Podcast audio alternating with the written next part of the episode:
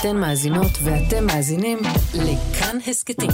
כאן הסכתים, הפודקאסטים של תאגיד השידור הישראלי.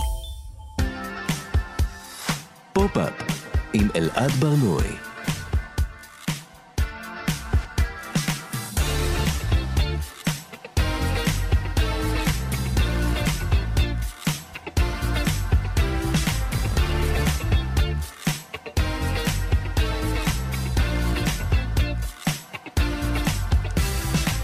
שלום, כאן תרבות, אני אלעד ברנועי ואתם על פופ-אפ. בכל שבוע אנחנו מדברים כאן על התרבות שמעניינת באמת, כל יום שלישי בשעה 5 בשידור חי, ב-105.3 ו-104.9 FM. ניתן להאזין לנו גם כהסכת, באתר של כאן, ביישומון של כאן וביישומוני המוזיקה וההסכתים השונים. למאזינים שלא רגילים לשמוע אותנו בשעה הזאת ולא מכירים אותנו, אנחנו עברנו לכאן דירה היום, אה, מיום חמישי. שינויים זה לא קל, אני יודע, אבל אה, נעשה הכל, אנחנו נעשה הכל כדי שיהיה לכם מעניין. אה, איתי באולפן טל ניסן שמפיקה את התוכנית וגם עשתה את התחקיר, לצידה טכנאי השידור יובל יסוד, שלום לכם. אני אלעד ברנועי, בדרך כלל אני מגיש את התוכנית לבד, אבל היום מגיש אותה לצידי אלון אמיצי, עיתונאי כלכלי ואחד ממגישי ההסכת המצוין חיות כיס.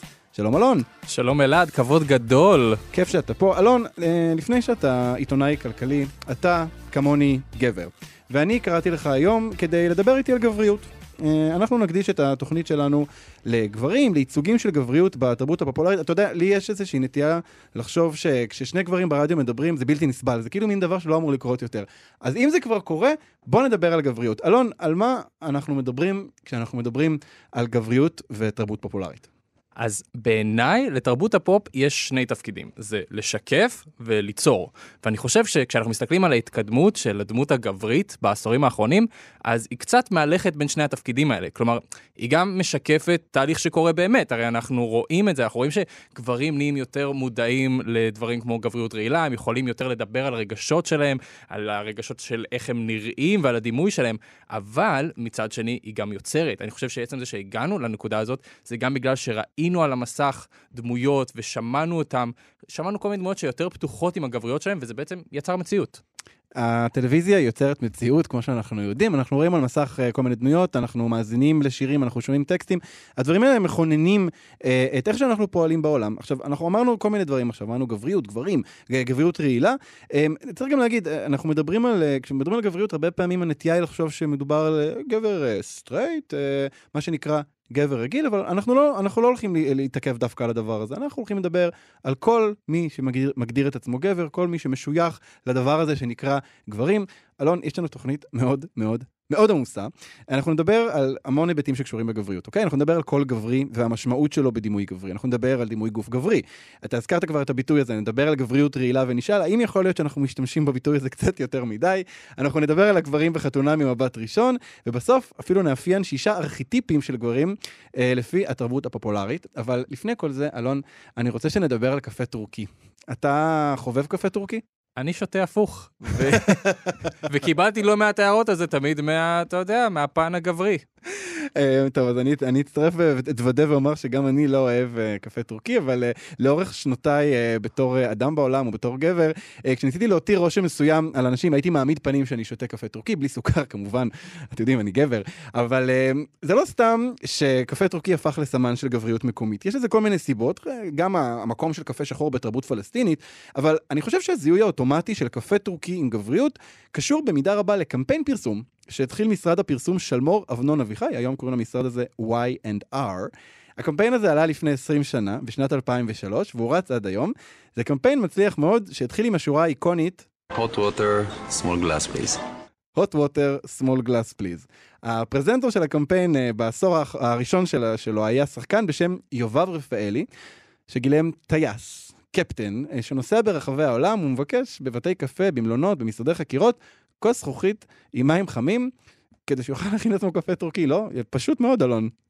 כן, אה, זה, זה פשוט, אבל מורכב, כפי שגם ראינו בפרסומת עצמה. נכון, זה פשוט אבל מורכב.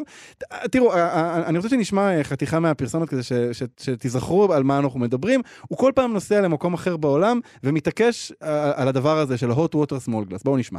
Hello, Captain. Espresso, cappuccino, latte. No, just water, please.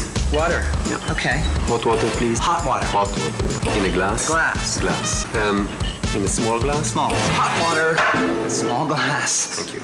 אוקיי, אה, שמענו כאן שיחה בין שני גברים, נכון? גבר אחד, יותר- טייס. כן, יותר סמכותי, יודע מה הוא רוצה. ומי הגבר השני? המלצר. מלצר שהוא קצת יותר, בא לי להגיד תל אביבי. תל אביבי, אולי הוא הומו, הוא איזה מין אה, משהו כזה, מהאנשים האלה שישתו עכשיו למאצ'ה לאטה כזה, נכון? כן, הוא לא מיושר לפי התפיסה הנוקשה שלו. hot water, small glass, זה מה נכון מאוד. שביקשתי. אה, אתה מצחיק שאתה אומר תפיסה נוקשה, התפיסה, הפרסומת כאילו מבקשת לומר לנו שהתפיסות ה- ה- המוטרפות הן של כל בתי הקפה האלה, שכופים עלינו את האג'נדות הפרוגרסיביות שלהם עם אה, קפה בטעם דלעת, במקום לשתות את הטעם הטבע הטבעי, אדמה, שמיוצגת כקפה טורקי. הפשוט של פעם. הפשוט של פעם. עכשיו, המילה פשוט היא לא, היא לא מקרית כאן. ב-2013 אביב אלוש החליף את uh, יואב רפאלי בתור הפרזנטר של קפה טורקי. בואו נשמע טעימה uh, ראשונה מפרסומת של קפה טורקי עם אביב אלוש. בשביל הפעם ההיא, כשיניב סמולקוב מצא את הכוס קפה שלו מלאה במוצצים של הילד. עכשיו, ברור שצריך להרתיח את המוצצים של הילד. אבל למה בכוס קפה? בשביל הפעם ההיא, שהבת של ברק ברקודה הכינה בכוס שלו סליים מאבקת כביסה וקורנפלור. נשמה, סחטיין על היצירתיות, אבל את מבינה שאבא שלך צריך עכשיו כוס חדשה? אני לא יכול להסתכל על זה אפילו. וואו. לא יכול להסתכל על זה אפילו. אוקיי, um, אביב אלוש הוא uh, גבר שונה uh, מהטייס, מהקפטן, נכון? במה הוא שונה, אלון? קודם כל, זה פשוט כל כך רלוונטי לכל מה שקורה עכשיו בחברה הישראלית. שמדובר בטייס, שזה כל כך, הוא בוודאות הטייס הזה מהפרסומת חתם על מכתב סרבנות, הוא באחים לנשק, ומי שהחליף אותו זה טיפוס יותר עממי, שרוצה לבטא את, אה, את רצונם. הפשוט, הפק"ל קפאי, אם הוא טייס, זה יותר לוחם שטח. יפה מאוד. אני חושב ש-20 שנה של פרסומות של קפה טורקי, ואנחנו רואים כאן איזושהי, איזשהו ססמוגרף לישראליות, לחברה הישראלית. מה שאמרת זה ממש נכון. אפשר נורא בקלות לבוא ולומר, הוא טייס, זה כאילו מישהו כתב את זה בשבילנו, את התסריט הזה, נכון? והחליף אותו מאביב אלוש. הוא מייצג, הוא באמת מייצג איזושהי עממיות כזו, משהו פשוט, המילה פשוט כל הזמן חוזרת. הפרסומות, הרבה מהן מתרחשות אה, בזירה שהיא בטבע, איזה חיבור לאדמה, פינג'אן, נכון? אנחנו רואים היום חברי כנסת, אה, מכינים... כן, זה הכי מחובר לעם שיש. הטייס היה טס ברחבי העולם. מי טס ברחבי העולם? privileged, והיה מטריד את, את, את האנשים האלה עם הדרישות שלו, עיוור אה, ל, ל, ל, לתרבויות שהוא נמצא בהן. הוא גם בעצם ניתק את עצמו מהכלל. פה אביב אלוש הוא חלק מהחבר'ה, או אני בא להשתלב, או הוא בא לנתק, לא, אתם כולכם עם הקפה שלכם, תנו לי עוד ווטר סמול גלאס, אני לא כמוכם. בדיוק, ואתה יודע, הוא לא, הוא לא מפחד מ... אה, הוא לא מפחד מנורמות, כלומר, מזה שאני מגיע עכשיו לסין, ובסין אין הוט או סמול גלאס, לא, לא, לא. אני, אני האליטה, אני אקבל את הקפה הפשוט שלי. עכשיו, אמ, השינוי, אני חושב, השני המשמעותי ביחס לאביב אלוש, זה ששמענו אותו מדבר מהמיית ליבו, נכון? הוא מדבר כגבר, הוא מדבר על חבר שלו ברק ברקודה, הוא מדבר על זה שהוא הוא אבא, הוא בבית, והוא הוא כאילו מדבר על מה שהוא מרגיש. כלומר, עם הקפה הוא, מקודם היה איזשהו סמן חברתי, והיה בזה ממד כאילו הומוריסטי, כאן זה נהיה קצת יותר, קצת יותר רציני. זה נהיה יותר רציני במובן הזה שהוא אומר, יש לי שגרה, יש לי חיים, אני גבר, והעולם מנסה לפלוש לי לדבר הזה. אנחנו לא ניתן לו. אנחנו לא ניתן לו. אני רוצה שנשמע עוד אה, פרסומת עם אביב אלוש, אה, פרסומת אה, משנת 2015. הוא ממליץ ל- לשתי שותפות, הוא פעם משום מקום להמליץ לאנשים על דברים, ככה זה, זה הקונספט של הפרסומות. הוא ממליץ לשתי שותפות לקחת שותף, ולמה למה כדאי לקחת את השותף הזה? כי הוא שותה קפה טורקי, אז הוא בטח יהיה שותף טוב. מה, את לא שומעת טוב? מה? הבחור ביקש קפה טורקי, אתם מבינות איזה שותף הוא יהיה? זה בדיוק מה שהבית הזה צריך. בנות, היום דגים, זוכר? בלי כוסברה. יאללה, יאללה, נחתום לפני שהוא בורח. כמובן שהוא מכיל להם דגים בלי כוסברה, מה יש לומר, באמת, מה יש לומר על הפרסומת הזאת? קודם כל, אה, וידוי אישי, אני גם גר עם שתי שותפות, ואני לא התקבלתי בזכות זה שאני שותה קפה טורקי, אני לא מכין לאף אחד דגים, אני לא בונה דק. זה כאילו, זה גם, קודם כל זה גם, אגב, אתן מחפשות שותף, זה קצת מציא את עצמו גם כ... כגבר לחיים. בפרסומת המלאה הוא גם אה, תופס פורץ שפורץ לבית, הוא יושב ושומר להן על חנייה. כלומר, כן, הגבר ששותה קפה טורקי, הוא, מוצג לנו גם כגבר אמיתי במובן הזה שהוא יכול לעשות את כל המשימות שגבר אמיתי אמור לעשות. בעל מקצוע, נכון? אתה יודע, אני, גם, אני מתעלם מזה שהגבר בפרסומת הוא גבר מזרחי, אה, וזה, וזה מה שהוא מביא להם, הוא דג להם דגים, הוא אשכרה הולך לדוג דג ומביא כוסבר, מזה אני רגע מתעלם. אבל, אבל הדבר הזה נמצא שם גם, אוקיי? אני רוצה שנשמע עוד קטע, אה, שבו יושב בחור לרעיון עבודה, הבחור הזה משחק אותו אה, עומר פרלמן. אה, המראיין אה, הוא אה, קצין בדימוס כזה עם שפם עבה, ואביב אלוש שוב צץ, והוא מסביר לו, שלא לומר מסגביר לו, למה כדאי לו להזמין קפה טורקי. מה תשתו? בשבילי דיאט אשכוליות. מה אתה עושה? תקשיב טוב, אשכוליות. אתה יושב מול אלוף במילואים א' הרגיל. הבן אדם עשה ברית מילה לעצמו. יודע מה? תביא לי קפה טורקי. גם בשבילי. טיפול המרה.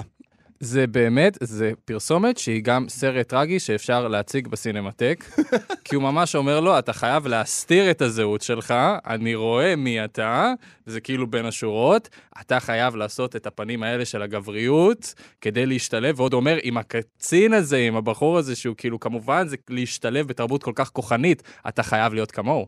אה, כן, זה, זה, אה, אני גם, אגב, צריך גם לומר, עומר פרלמן הוא שחקן, אה, הוא הומו, גם הדבר הזה לא מוסתר, כלומר, גם פה יש לנו גם את זה שהוא, אה, אתה יודע, מי מזמין דיאט אשכוליות בראיון עבודה עם קצין, עם אלוף בדימוס, כן?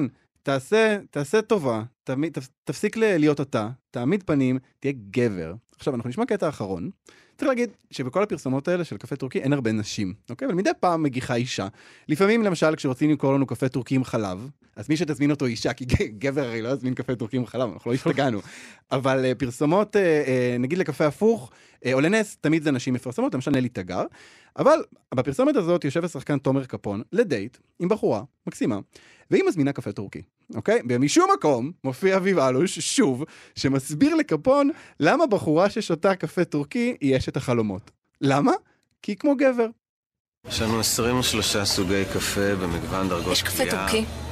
או, זהו, תכיר, זאת אשתך לעתיד. מה? האישה שותה קפה טורקי, אתה מבין מה זה אומר? אין דברים כאלה. עשה עם החברים שלך לתאילנד. יאללה, יאללה, להכיר להורים. כתובה. וואי, אני יכול להגיד שהצליל הזה כבר, אני לא יכול לשמוע אותו יותר מהפרסומות האלה. אה, באמת, אה, אה, הפרסומת הזאת נבחרה על ידי ארגון ויצו לפרסומת הכי סקסיסטית לשנת 2014. זה כאילו הם לקחו את כל הקונספט הזה של הגבריות המשתלטת, והוא עשה 360 עד שהוא הגיע ל"האישה הכי טובה עבור גבר, זה עוד גבר שהיא בדיוק כמוהו". זה פשוט לא יאמן. היא אומרת לו, בפרסומת היא מתקנת את הרכב, יש קטע שמטוס כמעט מתרסק, והיא אומרת, אה, אני יכולה לה- להטיס אותו. אגב, זה גם מצחיק שגם שבשביל שאישה תוכל להיות מסוגלת לעשות את כל הדברים האלה, היא חייבת להידמות לגבר. היא לא תוכל כאילו להיות מסוגלת להטיס את המטוס בזכות זה שהיא אישה מאוד מוצלחת. תראה, לא, יש לה את הגבריות שצריך כדי להטיס את המטוס. היא אומרת לו, ברגע השיא של הפרסומת, עשה עם החברים שלך לתאילנד. איזה פנטזיה יש לגבר, איזה פנטזיות מוזרות יש לכם. האישה שאתה רוצה, היא אישה שתיתן לך לטוס עם החברים שלך לתאילנד. כבוד גדול. נמשיך? עם אלעד ברנועי. אנחנו היום בתוכנית מדברים על גבריות. איתי באולפן, אלון אמיתי. אלון, אני חייב להגיד לך שנהיה לי חשק לקפה טורקי בעקבות השיחה הקודמת. חשק לבוץ. לבוץ, בדיוק. אבל עכשיו אנחנו הולכים לדבר על משהו אחר. אמ, אנחנו, אתה ואני, אנחנו מדברים עכשיו ברדיו, או בהסכת, תלוי איפה אתם מאזינים לנו. ואתה יודע, מלמדים אותנו בהכשרות של הקריינים להנמיך את הקול שלנו, לדבר בטון סמכותי, מרגיע, מה שנקרא גברי. אתה יודע, לא משנה כמה אני מנסה, אני מתכונן, אני עושה לעצמי את כל ההכנות שנדרשות, אבל בסוף בשידור אני מתרגש או מתלהב, והקול שלי עולה. ואני לא מצליח, אני לא מצליח לעשות את הדבר הזה. נכון, עצם זה שאנחנו שמים אוזניות ושומעים את הקול שלנו, גורם לי תמיד להיות מאוד מודע לקול שלי ולנסות לעשות קול, אה, כמו שאמרת, סמכותי. אבל זה באמת לא טבעי. זה לא טבעי וגם אה, זה, זה, זה לא מחזיק. לא. כלומר, אני, אני יכול לעשות ככה שלוש מילים, אני לא מצליח להגיע לסוף המשפט. אני רוצה שאנחנו אה, נדבר עכשיו על הקול הגברי, ו, ובאקסטנציה לזה, בהמשך לזה, גם על הגוף הגברי. אנחנו נעשה את זה עם הסופר וחוקר הספרות דוקטור יונתן שגיב, מחבר הספר יש אנשים שמדברים ככה. שלום יונתן. שלום, שלום. אני בטוח אף פעם לא הצלחתי להחזיק את הקול שלי, זה בטוח. אז האמת שבספר הזה שהזכרתי, יש אנשים שמדברים ככה, אתה, אתה בעצם מתאר תהליך אמיתי ולא מטאפורי, שבו איבדת את הקול שלך, ממש את הקול הממשי, והיית צריך למצוא אותו מחדש, אבל הדבר הזה בעצם נגרם מניסיון לחקות קול אחר, נכון? להישמע, אני אומר את זה במרכאות, גברי יותר. אמ, כן, כלומר, אמ, כש- כשאיבדתי את הקול, זה היה אחרי תוצאה של אמ, שנים על גבי שנים, כפי שהסבירה לי המומחית קול אה, רחב עווד, שליוותה את בתהליך של, שיקול, של שיקום הקול שלי, אה, אחרי שנים בעצם של שימוש, אה, כפי שהיא הגדירה את זה, שימוש לא נכון בקול. Mm. לאו דווקא כי ניסיתי לחקות קול גברי, אלא כי כאילו כשלתי בלעשות אותו. כלומר, ב, ב, בהתבגרות המינית שעד אז בנים ובנות מדברים ב, באותו עומק של קול, באותו טון, באותו גובה, בהתבגרות המינית, בגלל שינויים פיזיולוגיים, אה, נוצרים אה, הבדלים בקול, והקול, כמו שאמרתם, מתחיל להעמיק, להיות סמכותי, להדהד במקרה של בנים שהופכים לגברים, ושל בנות שהופכות לנשים, הקול כביכול לחלקן, לרובן, לסטריאוטיפ, ממשיך להיות יותר אה, דק וגבוה. ובעצם בהסבר של רחב, שהיא נתנה לי כשהגעתי אליה אחרי שהקול שלי השתתק, היא אמרה, באותו גיל אתה בעצם סירבת לדבר כמו גבר. אתה. המשכת לדבר כפי שדיברת, נקרא לזה, כילד או, או, או כבת, או, או המשכת את החוסר הכרעה הזאת בין המגדרים, בין המינים. וואו, זה, זה מעניין, אתה יודע, זה, זה, זה כאילו יש את, ה, את אותך ואת הרצון שלך, ויש את הגוף ויש איזה מין התנגדות כזו, ואני חושב על, על, על הגוף ועל הפיזיות הגברית כ, כמערך שלם, נכון? אני רואה גבר, אני רואה אה, גובה, אה, עמידה, רוחב כתפיים, שיער פנים. עד כמה לדעתך הקול אה, משמעותי בכינון אה, או בפרפורמנס של, של זהות גברית? אה, אני חושב שהקול הוא, הוא, הוא משמעותי ביותר. כלומר, וגם מה שמעניין בקול הוא שהוא בגוף והוא לא בגוף, נכון? הוא נשמע מחוץ לנו, כן. והוא בעצם אין לו נוכחות אה, ו, ומימדים בחוץ, הוא לא תופס גוף בחלל, אבל הוא בהחלט נוצר בגוף. ובאופן שבו אנחנו משתמשים בגוף, והוא כל כך מיידי. אז אני יודע שכשאני פותח את הפה שלי במרחב הישראלי ומדבר כפי שאני מדבר, אני מיד גם מקוטלג בתור לא גבר, mm. במובן מסוים. אני מיד מקוטלג כהומו או כנשי. וזה בדיוק הסטריאוטיפים האלה שבהם אנחנו מחלקים באופן דיכוטומי גבריות ונשיות על פי הקולות. כשכמובן אבל אם אנחנו מסתכלים, או ליתר דיוק אם אנחנו מקשיבים למציאות ומקשיבים לקולות, אנחנו רואים שהמציאות היא הרבה יותר רבגונית מבחינה ווקאלית. לא כל הנשים מדברות בקול נורא גבוה ונעים, ולא כל הגברים מדברים בקול נמוך וסמכותי. וזה שוב, אנחנו עוסקים כל הזמן באיזה שהם... אה, קלישאות תרבותיות שאנחנו מילולית כופים אותם על הגוף, כופים אותם על הכל. וואו. אני רוצה לחשוב על מקום שבו הדיכוטומיה הזו קצת נשברת. על השירה הגברית. נגיד, זמרים שפעם היו שרים בקול מאוד נמוך, ליאונרד כהן, דני ליטני. היום אנחנו יכולים קצת לאפשר למרגי ולזמרים אחרים לשיר בקול יותר עדין, אבל לכאורה אנחנו נותנים להם לא, שהדבר הזה לא יגרע מהגבריות שלהם. כל עוד אתה שר בקול יותר עדין, אבל כשאתה מדבר, אתה יותר סמכותי, אנחנו קצת מאפשרים את זה. כן, אני חושב שזה זה נכון, זה כאילו יש איזה שינויים בתוך נקרא לזה גבריות מטרוסקסואלית או גבריות מתקדמת או סטייל הארי סטיילס כן. ואולי boy band, אבל אולי גם במובן מסוים זה גם חלק מזה שהם עדיין לפעמים הם, אה, מקוטלגים אולי עוד כנערים או כמתבגרים, אני מנסה לחשוב בקול רם, כי אני לא בטוח לגבי מה שאני אומר, כמין איזה פופ um, מעבר, זה דבר אחד. ודבר שני, אני חושב שעדיין, כלומר, לצערי, יש כזה איזו דרישה עדיין לאותו קול גברי וסמכותי. אולי לא, לא במוזיקה, אבל לדוגמה, תמיד כשאני חושב על, על פוליטיקה, אה, אני אביא כזה שתי אה, דוגמאות אה, מנוגדות. אני חושב על הסדרה הנבחרות בערוץ 8, שנפתחת בלימור לבנת, מסבירה איך בתור... אה, זה סדרה של, של כאן 11, אם אני, לא- אם אני לא טועה. אה, סליחה, אני אמרתי הוט? אוי, מצטער כאן, מתנצל כל כך. אה, סדרה נהדרת, כן. אה, בכל מקרה, היא פותחת בפתיח מבריק ומדהים, שמדבר לחלוטין על הקול ועל הגוף נכון. הנשי, והיא מדברת על איך בתור חברת כנסת צעירה או מישהי שעמדה להיות, אף אחד לא התייחס לקול שלה, כי הוא היה קול נשי, והיא נאלצה ללכת ולהנמיך את הקול. כדי שיקשיבו לה. ומצד שני, כשאנחנו חושבים על הנשיא שלנו, על הרצוג, אה, וכשהוא ניסה לרוץ לראשות הממשלה, מוקד לעג עיקרי, אני חושב שבארץ נהדרת, אם אני זוכר נכון, היו מערכונים על גבי מערכונים, ובכלל שתמיד לעגו לקול שלו. נכון, נכון. כי הקול היה גבוה מדי ולא סמכותי, ולפי דעתי הוא אפילו הלך למאמנת קול. וואו. כדי לשנות את הקול שיתאים שוב יותר לאיך שאנחנו רוצים לשמוע גבריות סמכותית מדברת. וואו, יונתן, אני, אני רוצה למשוך את השיחה גם מהקול ולדבר על, על הגוף הגברי. היום כשאני פותח טלוויזיה מסחרית, אתה יודע, פרסומות, לא רק טלוויזיה, גם בשלטים, בערוץ 12 בפריים טיים, איזה, איזה סוג של גוף גברי אני אראה על המסך? אני חושב שבעיקרון, אם אני אגיד, נראה לי שיש כיום שני כזה אידיאלי יופי. יש לנו עדיין את האידיאל המסורתי, יהיה שרירי, הוא יהיה מסוכס, אה, הוא יהיה בין אולי שרירי ולא שרירי מדי, כדי mm. לא להראות... אה, שהוא לא, שהוא לא אלים, כלומר, הוא לא... אה... הוא לא מאיים. הוא לא מאיים, זו, זו המילה. כן.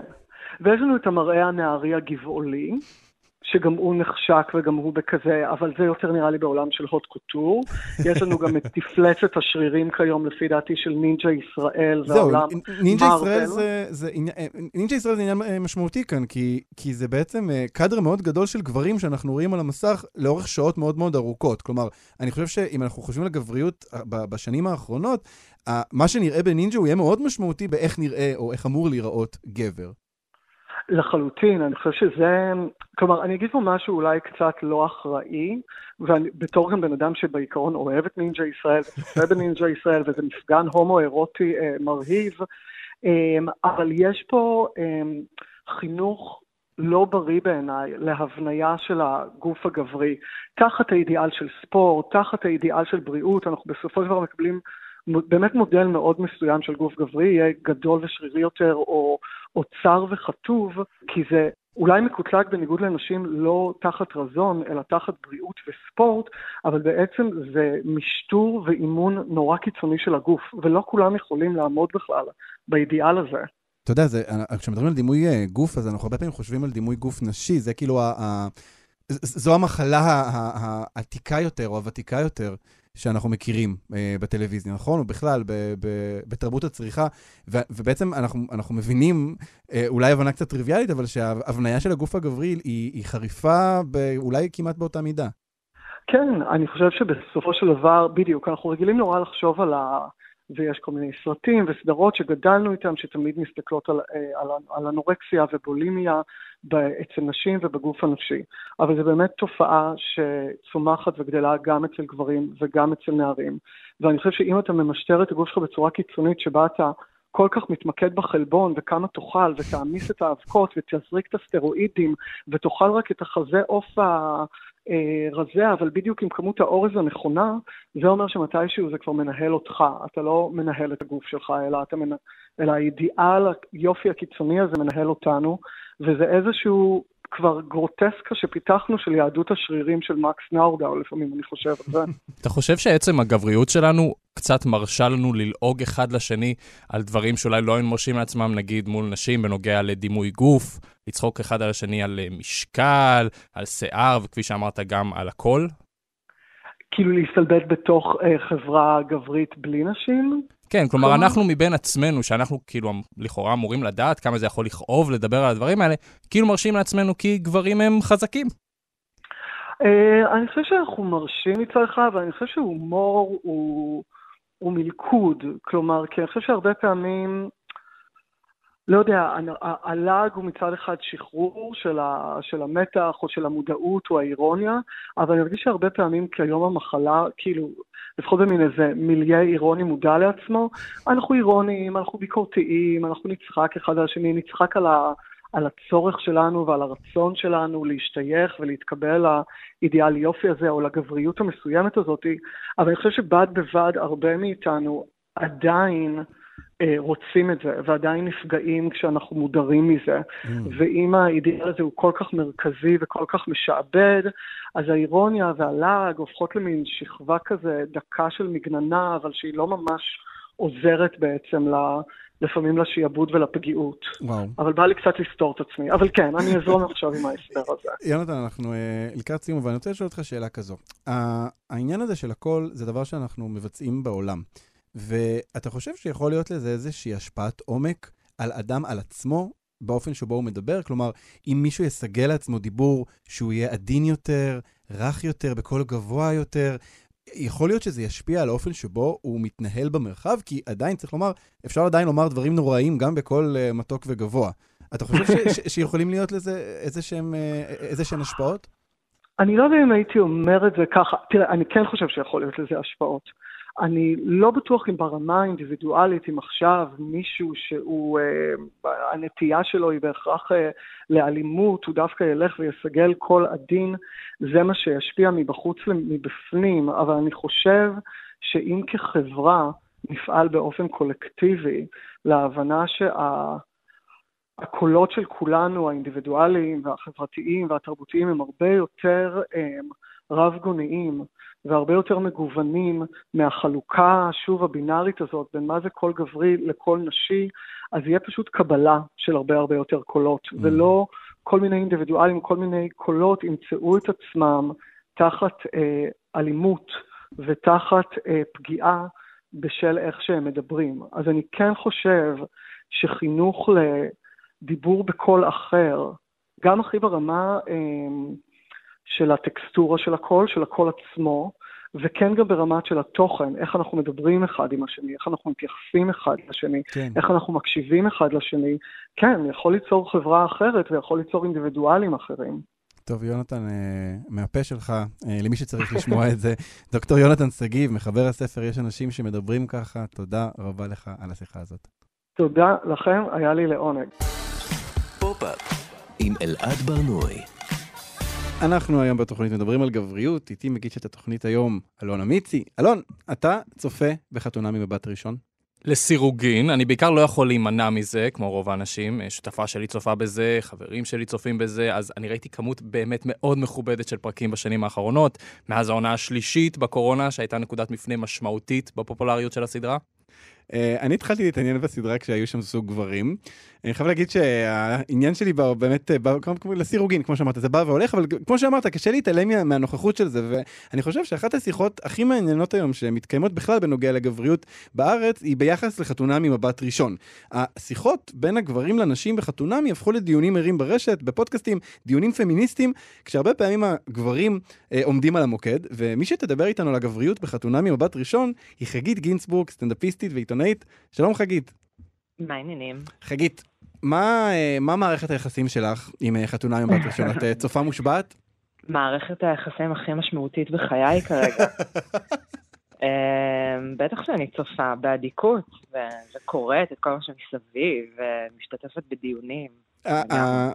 את יודעת, יש איזו תחושה כזאת שזה רק הולך ומתגבר, נכון? כאילו לפני שנה, לפני שנתיים, אלון אמר, ב-2020, כאילו משהו הולך ומתגבר כל הזמן נכון. בפופולריות של התוכנית הזאת. אני חושבת שזה הניסיון שלנו להיאחז בתקווה, כי הכל מסביב כל כך רע, שאתה פשוט רוצה לראות uh, זוגות מתאהבים ולהאמין שאהבה זה משהו שהוא קיים ו- ובר השגה. ונראה לי שזה אסקפיזם uh, אידיאלי כזה. Mm.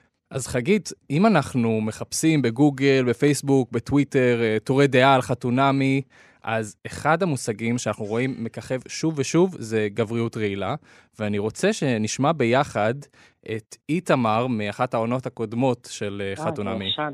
המשפחה שלי זה המקור כוח שלי להרבה דברים. מאוד חשוב לי שהיא תהיה חמה ומשפחתית ותכיר את המקום הזה. כי אני כזה. החום הזה והמקום הבטוח הזה בתוך הבית, והכיף והצחוקים, זה מייצר איזושהי הרמוניה ואיזושהי סביבה טובה למערכת יחסים. מה, נשמע לי ממש אה, אמירה סבבה. ספציפית, איתמר. כן, הוא היה הכי בעייתי. בואו, בואו, אני רוצה שתסבירו לי רגע את הסיפור הזה. איתמר אה, גם היה במוקד, אגב, של אה, תביעה נגד אתר פוליטיקלי קורט בעקבות טור דעה שקרא לו גבר רעיל. אז חגית, את באמת מזהה את ההתנהגות הזאת, בואו, באחד מהמשתתפים האחרים ברמה עד כדי כך? לא, לא. אני, אני גם, אה, אני לא כל כך זוכרת את הסיפור עם איתמר, זה היה לדעתי לפני שתי עונות, אם אני לא טועה, אולי כן. עונה הקודמת. כן. אמ, אבל אני לא חושבת שבאמת יש את זה בעונה הנוכחית. כן, יש הרבה דיבור. אה, על... אה, אני תמיד שוכחת אגב את השמות של הדמויות, כאילו, אני, אני קוראת לכולם שניר. אנחנו, כי... אנחנו נשמע בקרוב גם את שניר כזה, כן. אז, אז, אז זה יעבוד. אה, אז, אז יש הרבה דיבור אה, אה, בעצם על, על טל, אני חושבת שקוראים לו טל, ש, שהוא בעצם, הרי מה זה גבריות רעילה? בסוף מדברים על סטריאוטיפים גבריים ואיך זה, זה פוגע אה, בסביבה, איך זה פוגע גם בנשים וגם בגברים עצמם. נכון. אז כן אפשר לראות סממנים של זה אצל חלק מהגברים. אני חושבת שזה די בלתי נמנע, זאת אומרת, אני לא חושבת שהאנשים שהולכים לתוכניות האלה הם בוגרי החוג למגדר, כן? אז, אז הם לא באמת, אני חושבת שהם פשוט מתנהלים בתוך המציאות הישראלית הטריוויאלית, אז, אז אני לא יודעת אם מישהו מהם הוא באמת גבר רעיל, אבל... אבל חגית, העניין הזה עם גבריות רעילה הוא מעניין, כי אני יכול להגיד שאצלי בטלפון, אה, באייפון, אני כותב toxic, והוא מציע לי אוטומטית masculinity. עכשיו, יכול להיות שזה אלגוריתם שמותאם לי... זה אומר הרבה עליך ולא הרבה עליי.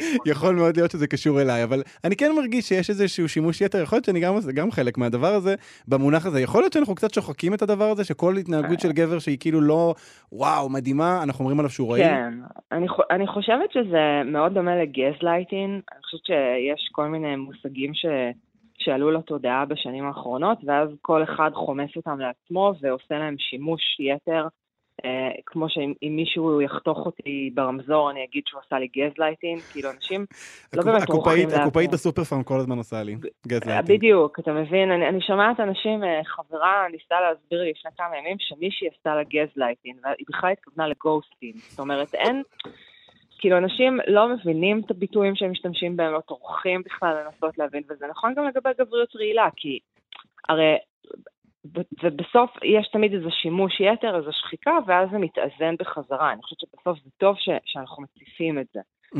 אבל uh, להגיד על הגברים של העונה הנוכחית שהם גבר, גברים רעילים, שוב, צריך להשתמש בזה בזהירות, זאת אומרת, אני לא חושבת שיש מישהו, קראתי טור של אה, קרן מרגלית בידיעות אחרונות, ש, שהיא דיברה בדיוק על זה, ועל הצדדים השונים של גבריות רעילה, ו- ואיך בעצם אפשר לראות את הספקטרום הזה גם בחתונמי. Uh, לא יודעת אם הסכמתי איתה עד הסוף, זאת אומרת, יש תסמינים, אבל קשה להימנע מזה, כי באמת כל פתיתי השלג שהגיעו לתוכנית, הם, הם פשוט בנים, ו- וגם, וגם האנשים שהגיעו לתוכנית, הם, כלומר, זה, זה מין התנהגויות uh, מוסריות כאלה, שכאילו כולנו פשוט הסכמנו לקבל אותן במרחב שלנו.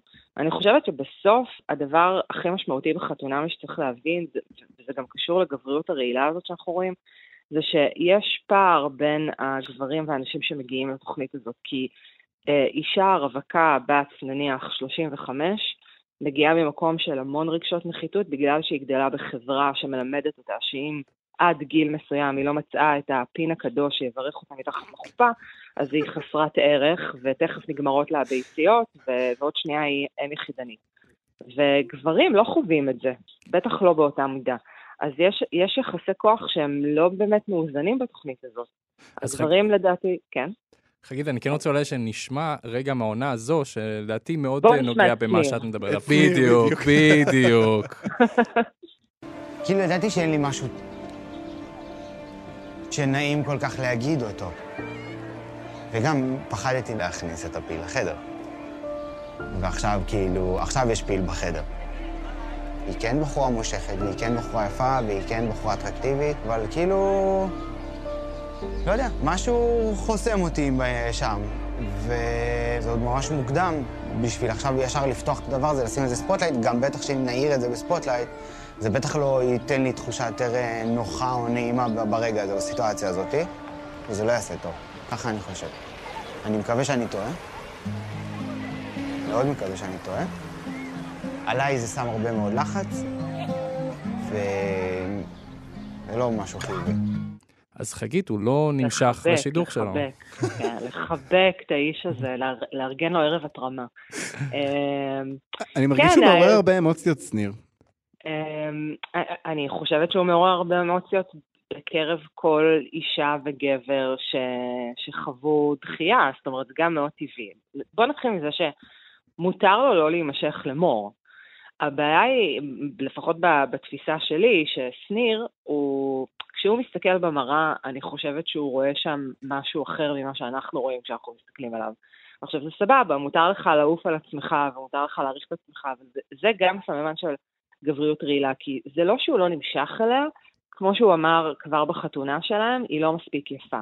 וואו. כי יש, יש הרבה גברים שאבא ואימא גידלו אותם להיות נסיכים, ו- והם גדלים גם שטופי מוח על, על כל מיני דוגמניות אינסטגרם ואיזה סטנדרט יופי כזה לא מציאותי. ואז הם נורא נורא רוצים את האישה הזאת, והם לא מסתכלים, הם לא מסוגלים לראות מעבר. עכשיו, הוא כן בחור מאוד אינטליגנטי, וכן ייאמר לזכותו שהוא כאילו מאוד ניסה. עכשיו, זה נורא הצחיק אותי כל הזמן שהוא מתאר את הניסיון שלו, כאילו הוא בכלל בנינג'ה ישראל ולא בחתונמי. אני מנסה, אני מנסה, אני לא מצליח, כאילו. אני, באופן כללי, כשרואים את התוכנית, אז נורא נורא ברור שאם הכלה היא מאוד בסטנדרט של היופי, זאת אומרת מאוד רזה ומאוד יפה ונראית ממש ממש ממש טוב, רוב הסיכויים שהשידוך יצליח. כי אנחנו כאילו יודעים שלכלה יהיה פחות משנה אם הבחור שיביאו לה הוא חתיך על או לא. וכשאנחנו רואים בחורות כמו מור, שאגב בעיניי היא מהממת, היא פשוט לא שדופה, אז, אז, אז זה ברור שזה לא יצליח, זה ברור שתהיה שם בעיה. כי, כי זה העולם שאנחנו חיים בו, ו, והרבה גברים, יש להם איזשהו סטנדרט לבת זוג האידיאלית שלהם, ש, שהסטנדרט לא קיים. כאילו, גם אני הייתי רוצה שהבן זוג שלי יהיה איזה בחור דני מטר תשעים וחמש עם עיניים כחולות. ובסוף אני יוצאת עם בחורים שקוראים להם שימי והם מטר שישים וחמש. אין מה לעשות, זאת המציאות. קודם כל אנחנו רוצים לתת שאוט אוט שימי שם, אה, כבודם כמו מונח. אבל כן רציתי להזכיר לך, אולי דוגמה מהעונה הקודמת, את דניאל ורינת, בדיוק אותו דבר, היא לא נמשכה אליו, היא גם מודל היופי, הוא קצת גם לא היה לטעמה, אבל לא קיבלה את uh, אותה כמות של טורי דעה, ואת uh, אותו רעל ואת אותם כינויים. את חושבת שיש כאן איזושהי תפיסה בנוגע לזהות, כלומר המגדר של מי שדוחה את השני?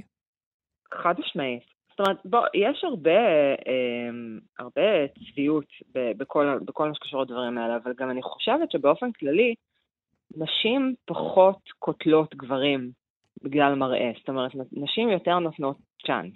Mm. ו...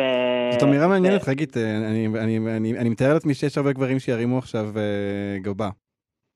אני, מדברת רק מהחוויה הסובייקטיבית שלי ומהסביבה שאני רואה מולי, אבל אני, אני יודעת ש, שלנשים יש יותר, ואני גם אפשר לראות את זה בתוכנית, שלמשל כשיואנה אה, ראתה את אה, משה, איך קוראים לו? לא, לא קוראים לו משה. הנה, שניר, נקרא לכולם שניר, שם, שם כללי שניר. שניר שתיים. כשיואנה ראתה... מה? שניר שתיים.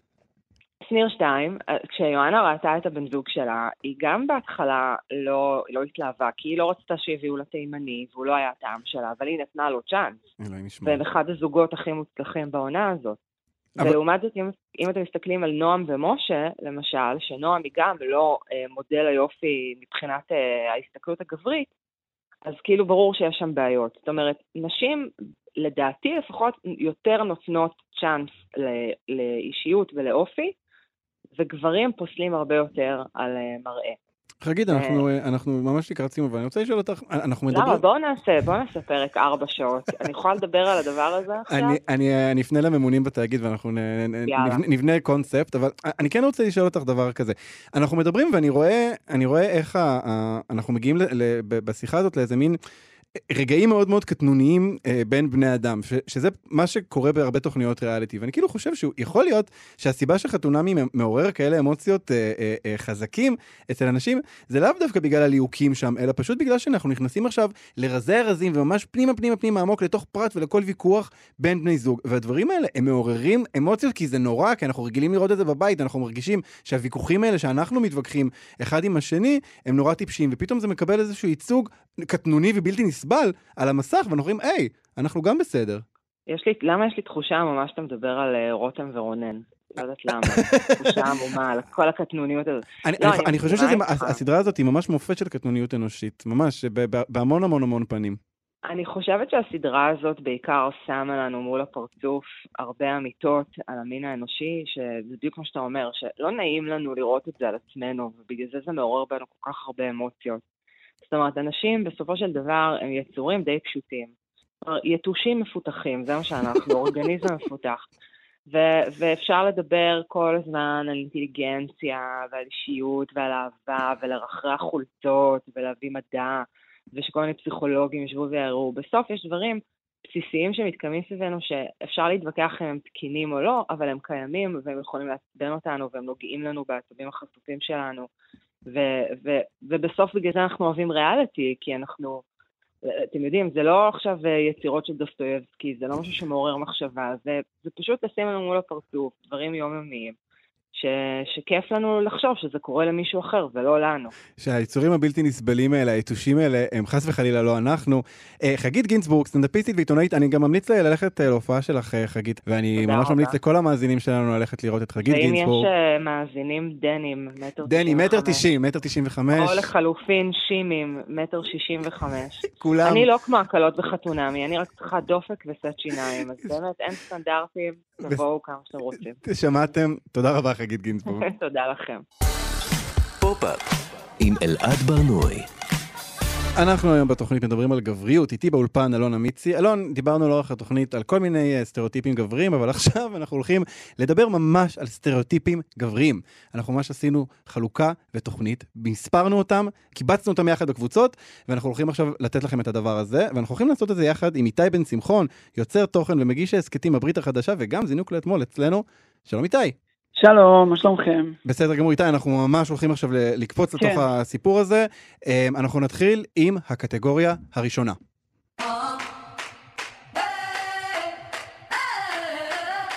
איתי, מה הקטגוריה הראשונה שלנו? אוקיי, אז הקטגוריה הראשונה שלנו בעצם הג- הגבר השמרן, מה שנקרא האנטי גיבור, אה, שהוא מסתכל על העולם החדש והוא קצת מתחרפן, זאת אומרת, זה אולי גברים שפעם היה להם יותר קל לחיות בעולם הזה לפני שהוא כאילו התחיל לבקר את הגבריות, לפני פרקים כמו הפרק הזה בפופ-אפ. אה, זה יפה, יכול פרק להיות מכונן. מי... אה, אנשים כמו אילון מאסק, אה, זה יכול להיות אה, קניה ווסט נופל גם לקטגוריה הזאת, אנדרו טייט, כאילו, אנשים שכאילו באים לבקר את כל מה שקורה עכשיו. אני אזרוק כזה, פנימה גם את אה, רומן רוי מיורשים, את... אה, הומלנדר מ The Boys. הומלנדר מ The Boys, אולי גם אה, טוני סופרנו ודון דרייפר, לדעתי גם הם היה להם קצת קשה להסתדר היום עם העולם החדש הזה. מה אתה חושב, איתי? חד משמעית, זה דמויות בעצם שהיה להם הרבה יותר קל, בוא נגיד, בניינטיז ולפני. העולם כאילו די סבב סביבם, בגלל זה אפילו הדמויות שהזכרת מהסדרות, כאילו. וגם בסדרות. גם בסדרות. תמיד כשהכותבים יכתבו אותם, הם ינסו להכניס להם איך, הם ירמזו שגם הם לא מתפקדים מינית 100%, כלומר הם ינסו להלעיג אותם, על אף שהם לכאורה חזקים בעיני עצמם. איי איי איי איי. טוב, אנחנו ממשיכים לקטגוריה השנייה. Cause he gets up in the morning, then he goes to work at nine, and he comes back home at five. איתי, מה זו אוקיי. הקטגוריה השנייה שלנו? הקטגוריה השנייה שלנו זה גברים שהם כאילו לא נופלים לסטריאוטיפ הגברי לגמרי, כי הם קצת יותר רגישים. הם- והם לא מטרידים, אז אנחנו נותנים להם אקסטרה קרדיט. הם אולי עוזרים עם הילדים, הם אולי... הם כאילו סוג של עושים את המינימום, אבל בגלל שזה כל כך שונה בנוף, אז אנחנו נותנים להם מלא קרדיט. אה, שיש לנו שם את תום הולנד, אה, טימותי שלמי, הנסיך הרי. הנסיך הרי אה, לדעתי הוא ממש ראש הקטגוריה הזאת.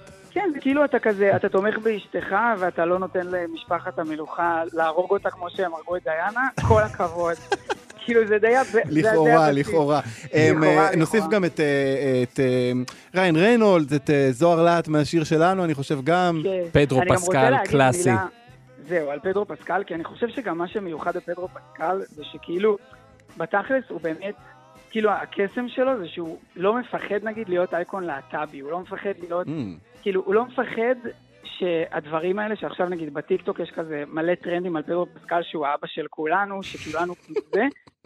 הוא לא מפחד מזה, הוא לא מאוים מזה, והוא לא מרגיש שהוא צריך להגיד, אה, אבל אני סטרייט. הוא לא אומר, אף פעם אני סטרייט. כאילו, סבבה לו עם זה, ואני חושב שזה הגברים האלה שהם כאילו... פשוט הם לא מחליק הכל. מאוימים. אח. מה? מחליק הכל פשוט. פדרו פסקל, אנחנו ממשיכים לקטגוריה הבאה.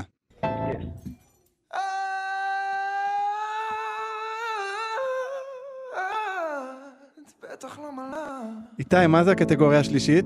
הגבר הרגיש, שהוא כל כך רגיש, שהוא לא מפחד ללכת על עקבים, או אפילו עם חולצת בטן.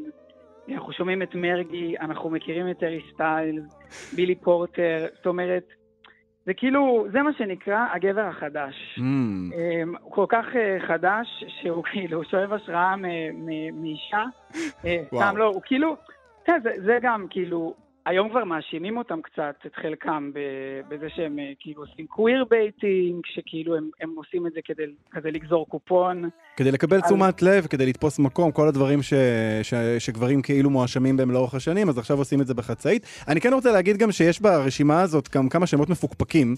אה, עזרא מילר, ג'יימס פרנקו, ג'רד לטו, מרלין מנ- מנסון, כל אחד מואשם במשהו אחר, אבל אה, בוא נגיד, גם עם חצאית אפשר לעשות מעשים אה, מלא נעימים עד נוראים. אה, אנחנו נמשיך אה, לקטגוריה הבאה. Hello, I wish I was a little bit taller. I wish I was a baller. I wish I had a girl who looked good, I would call her. Wish I had a rabbit. איתי, מה זה קטגוריה מספר 4? אוקיי, אז יש לנו פה את הגבר הרגיש, אה, אבל שהוא יותר חרדתי מרגיש, אה, מה שנקרא הידיד הנצחי. זה גבר שהוא כאילו לא מאיים, כאילו אתה לא רואה בו איום, והרבה פעמים הוא גם יהודי, Mm. אני לא יודע מה זה אומר עלינו, אבל זה גם הסטריאוטיפ אה, בארצות הברית קצת על יהודים שהם קצת פחות... אה, קצת פחות גבריים, קצת פחות מאיימים, יש לנו שם את סת' רוגן, יש לנו את אה, ליל דיקי מהסדרת דייב. אני חושב שספיידרמן בגילומיו גם נכנס לקטגוריה הזאת. גיבור על, אבל הוא גיבור על חרדתי כזה. נכון, אני תמיד תהיתי לעצמי איך ספיידרמן יודע להבדיל בין חרדה ל Spidey sense.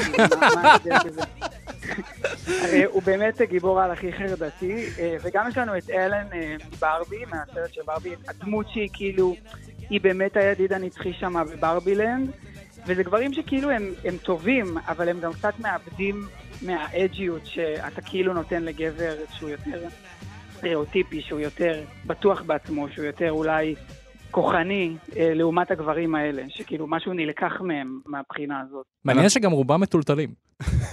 כי הם יהודים. הם יהודים, הם יהודים, הם מה הם יהיו. אה, אה, אנחנו ממשיכים לקטגוריה הבאה. ואמא היא תמיד אמרה לי, כל הדברים אותו דבר. אם אחד ילך היום, את יונתן שפירא, אה, גבר החלומות, שהוא כל כך חלומי, שברור שאישה כתבה אותו. דמויות, דמויות שהן באמת כאילו מקדרימי, מה שנקרא, חצי מה- מהבנים באנטומיה של גריי, אה, לוק מבנות גילמור, ג'וזף גורדון לוי, כאילו יש להם סקס אפיל עדיין, זה לא כמו הידיד הנצחי. אה, אבל הם כאילו, הם, הם כמו, כן, הם גבר החלומות כזה. כאילו, ה- הם מביאים. ארוחת בוקר למיטה. גברים כל כך חלומיים שהם יכולים להישאר אה, רק בחלומות. אנחנו ממשיכים מיד לקטגוריה האחרונה, קטגוריה מספר 6. Heartbeat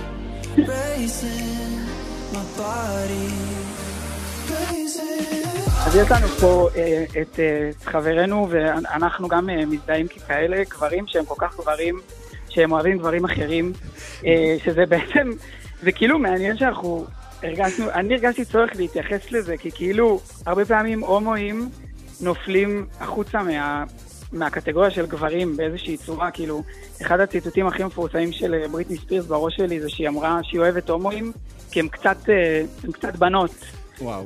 אה, כן, ויש לנו שם את טרוי סיוון, את ליל נאס אקס, רן דנקר, סם סמית, שכאילו גם חלקם מזדהים כבינאריים, לאו דווקא כהומואים, אבל בעצם גברים שהם להט"בים, קווירים, כן, אה, אייקונים קווירים, אה, נוסיף גם את, אה, את אה, נועה שנאפ, השחקן, את פרנק אושן. כן, אה, ודיברתם על זה גם, גם בשיחה על, על הכל, שכאילו גם משהו מהגבריות שלך קצת נלקח ממך כשאתה, כשאתה משתייך לקהילה הלהט"בית.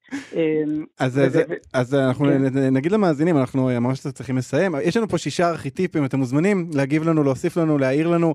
אה, יכול להיות שיש עוד, יכול להיות שיש עוד ארכיטיפים שמסתובבים להם שם בעולם. איתי בן שמחון, תודה רבה לך על השיחה הזאת. תודה. וזהו, אנחנו ממש אה, רצים לסוף התוכנית. אני נזכיר שאפשר להאזין לנו מתי והיכן שאתם רוצים, בכל אפליקציות ההסכתים. דרגו את אה, פופ-אפ בספוטיפיי, באפל, נשמח שתדרגו אותנו. אתם מוזמנים גם לעקוב אחרינו באינסטגרם, פופ-אפ במילה אחת נקודה כאן. את כל השירים מכל התוכניות אפשר למצוא בפלייליסט מתעדכן. חפשו בספוטיפיי, פופ-אפ, אלונה מיצי, תודה רבה לך, היה תענוג. תודה רבה אלעד. תודה לטל ניסן על ההפקה ועל התחקיר. תודה לטכנאי השידור, יובל יסוד. אני אלעד ברנוי, להתראות.